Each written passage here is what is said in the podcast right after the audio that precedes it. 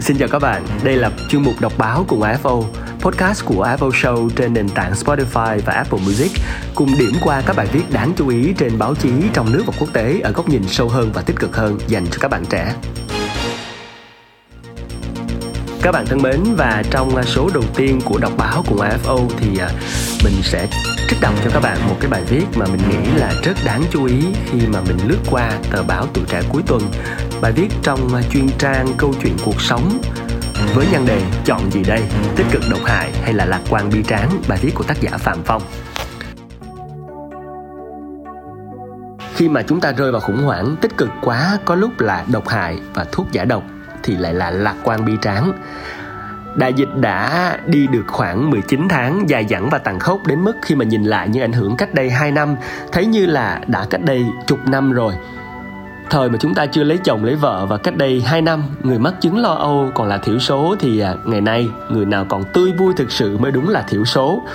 Nếu bạn mạnh mẽ tới mức Covid-19 không ảnh hưởng đến bạn thì à, cũng ảnh hưởng đến những người xung quanh bạn, khu phố bạn sống, rồi công ty bạn làm, quán ăn bạn yêu thích. Kết cục ta có thể nói Covid-19 tác động tiêu cực đến không chịu một ai.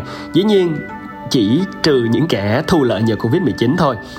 Và trong đại dịch nhân loại để lộ ra mình yếu đuối lẫn dẻo dai và đầy mâu thuẫn, những dòng tin tức không ngừng thật có, giả có, nửa sự thật càng có.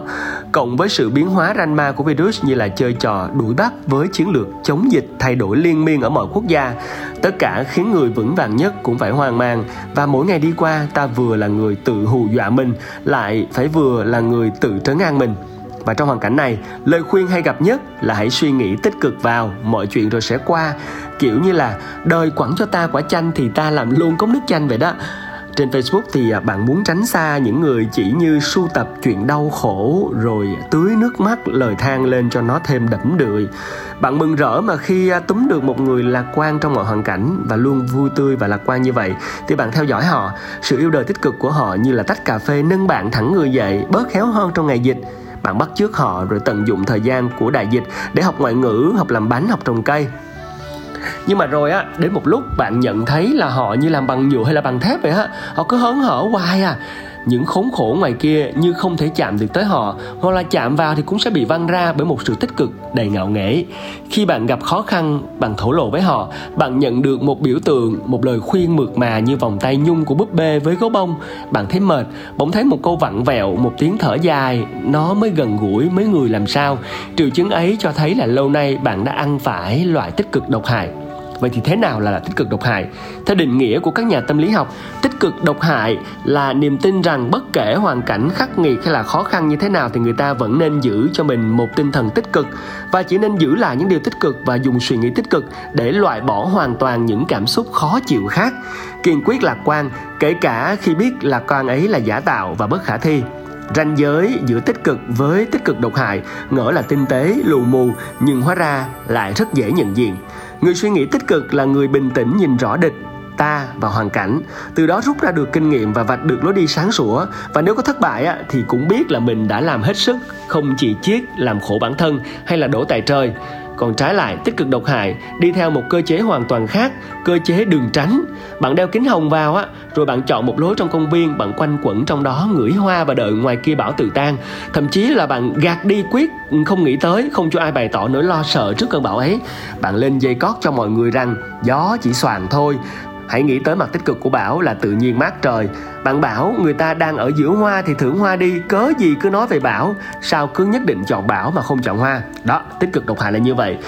Theo đó, tích cực độc hại sẽ ngăn không cho bạn lớn lên và trưởng thành. Bạn chẳng học được gì qua các cơn bão. Bạn trở nên xa lạ rồi vô tâm với những cơn bão mà người khác gặp phải.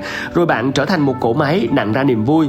Và nếu có trục trặc thì bạn chắc chắn sẽ đổ tội cho người khác dĩ nhiên là giữa tiêu cực than khóc với lại hân hoan liên miên ta thà chọn người hân hoan liên miên nhưng mà lý tưởng nhất vẫn là một thái độ chừng mực mà lý tưởng nhất mà ta gọi đó là lạc quan bi tráng làm sao để có được lạc quan bi tráng? Ừ, câu hỏi rất lớn đúng không ạ?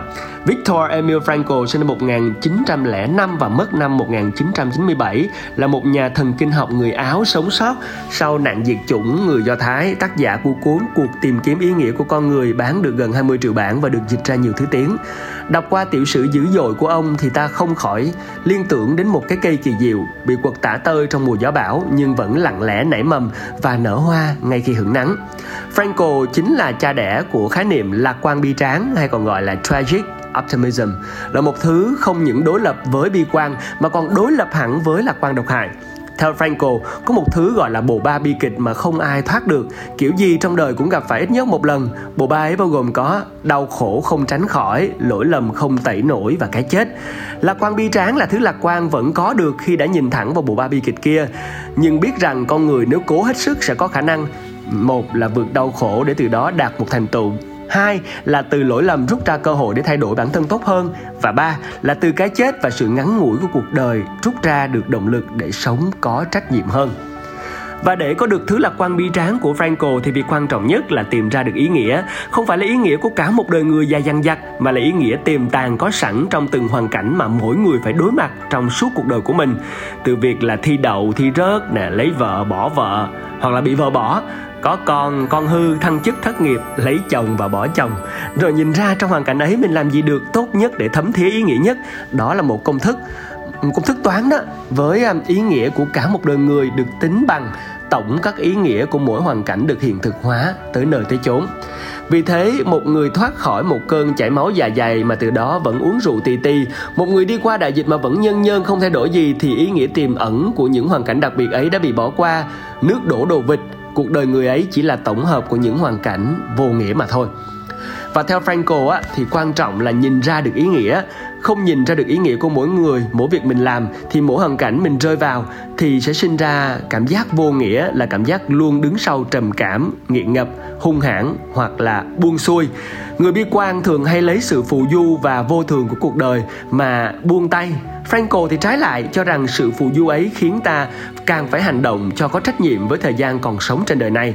Như đã nói trong đại dịch mịt mùng như Covid-19, hiện nay thì thì ta nên à, tránh những tích cực độc hại, tránh lạc quan tếu. Đó là những cái thứ khiến người ta hy vọng hảo huyền để rồi thất vọng. Những câu chuyện ấm lòng đâu đó trong xã hội là rất hay, như những đốm lửa nhỏ an ủi trong đêm lạnh nhưng đó là câu chuyện của người khác bạn không thể sống nhờ vào lửa của hàng xóm mãi được bạn phải tạo ra thứ lửa bền bỉ và chủ động của chính bạn tức là tìm ra cho ra ý nghĩa của hoàn cảnh sống này. Khó khăn này, nó dạy bạn cái gì về tiết kiệm, về sức khỏe, về tình cảm với người xung quanh, về xử lý khủng hoảng. Bạn sẽ sống cầm chừng, kiểu thẫn thờ, chờ bão qua hay là sống hết mình trong cơn bão. Và nếu như là không may mắn, đây sẽ là những ngày cuối cùng chúng ta được sống trên đời thì sao? Sẽ chuẩn bị gì? Có nhanh lên mà hoàn tất nốt những điều chưa làm hay không? Có yêu thương cho kịp những thứ chưa kịp yêu cho ra hồn hay không? Lựa chọn ấy là ở mỗi người, không phải ở trí thông minh của họ mà vào mức độ yêu việc làm người của họ. Chúng ta đang phải đối phó với một trong những cái đại dịch lớn nhất của loài người. Bạn đang có những cách cho riêng mình mà cũng xin được chia sẻ thêm thông tin với các bạn đối với tác giả Franco. Ông là người Do Thái năm 1940 giữa lúc phong trào bài Do Thái tăng cao thì Franco có được thị thực sang Hoa Kỳ nhưng ông không đi vì không muốn bỏ lại bố mẹ già. Ông phải đốt bỏ bản thảo cuốn sách đang viết dở dang trước khi vào trại tập trung. Đến năm 1941, ông lấy vợ và một năm sau đó thì vợ ông bị phát xít Đức buộc phải phá thai. Cả gia đình Franco bị đưa vào trại tập trung và nửa năm sau thì bố ông qua đời vì kiệt sức. Trong trại cùng với Regina Jonas là nữ giáo sĩ Do Thái đầu tiên thì Franco lập đội phản ứng nhanh để giúp những người mới tới trại không tự tử vì quá sốc. Năm 1944, mẹ Franco bị đưa vào phòng hơi ngạt, vợ chồng ông mỗi người bị tách đi một người một trại. Và tại đây thì ông bị sốt thương hàn và để tránh biến chứng trụy mạch thường xảy ra về đêm, ông đã thức luôn và dùng thời gian ấy để soạn lại bản thảo của một cuốn sách được viết trên giấy lấy trộm được của văn phòng trại tập trung. Năm 1945 trại được giải phóng, Franco náo nước đi tìm lại vợ nhưng vợ ông đã chết đau khổ và thất vọng vì mất mát, nhưng Franco vẫn cắn răng hoàn tất những việc đang dở dang. Sách của ông được xuất bản và gây tiếng vang. Ông trở thành giám đốc viện thần kinh học tại Viên. Ông đi diễn thuyết về sự hồi phục của con người trong nghịch cảnh. Ông thành giáo sư thỉnh giảng của Đại học Harvard và đi giảng dạy nhiều nơi trên thế giới. Cuốn Sự tìm kiếm ý nghĩa của con người của ông là một trong 10 cuốn sách có ảnh hưởng lớn nhất ở Mỹ theo một thăm dò vào năm 2012. Và liệu ta có thể nói cuộc đời của Franco chỉ ý nghĩa từ khi sách của ông được in, ông thành giám đốc viện thần kinh và ông được vỗ tay trên một diễn thuyết hay không? Không, Cuộc đời Franco là một chuỗi sống trọn vẹn trong ý nghĩa của mỗi hoàn cảnh. Có bị đứt ở khâu nào vào năm 1940, 1941 hay 1965 thì cũng vẫn trọn vẹn ý nghĩa. Đó là nhờ ông đã sống theo đúng cung cách lạc quan nhưng bi tráng. Hy vọng cùng với câu chuyện thêm về Victor Emil Franco và lý thuyết về lạc quan bi tráng và những trải nghiệm của ông sẽ là một trong những cái chất liệu ý nghĩa để cho các bạn trẻ có thể có được một thái độ sống tích cực lạc quan bi tráng ở trong những ngày tháng khó khăn của Covid-19 như thế này. Hy vọng là bài viết vừa rồi trong chuyên mục đọc báo của AFO của series Apple Podcast trên nền tảng Apple Music và Spotify đã giúp cho các bạn có được một cái nhìn chiêm nghiệm đầy ý nghĩa về tâm lý đối với thái độ sống của chúng ta trong thời đại dịch lần này. Cảm ơn các bạn đã đến với AFO Podcast cùng với chuyên mục đọc báo cùng AFO. À, chúc các bạn an bình trong những ngày này.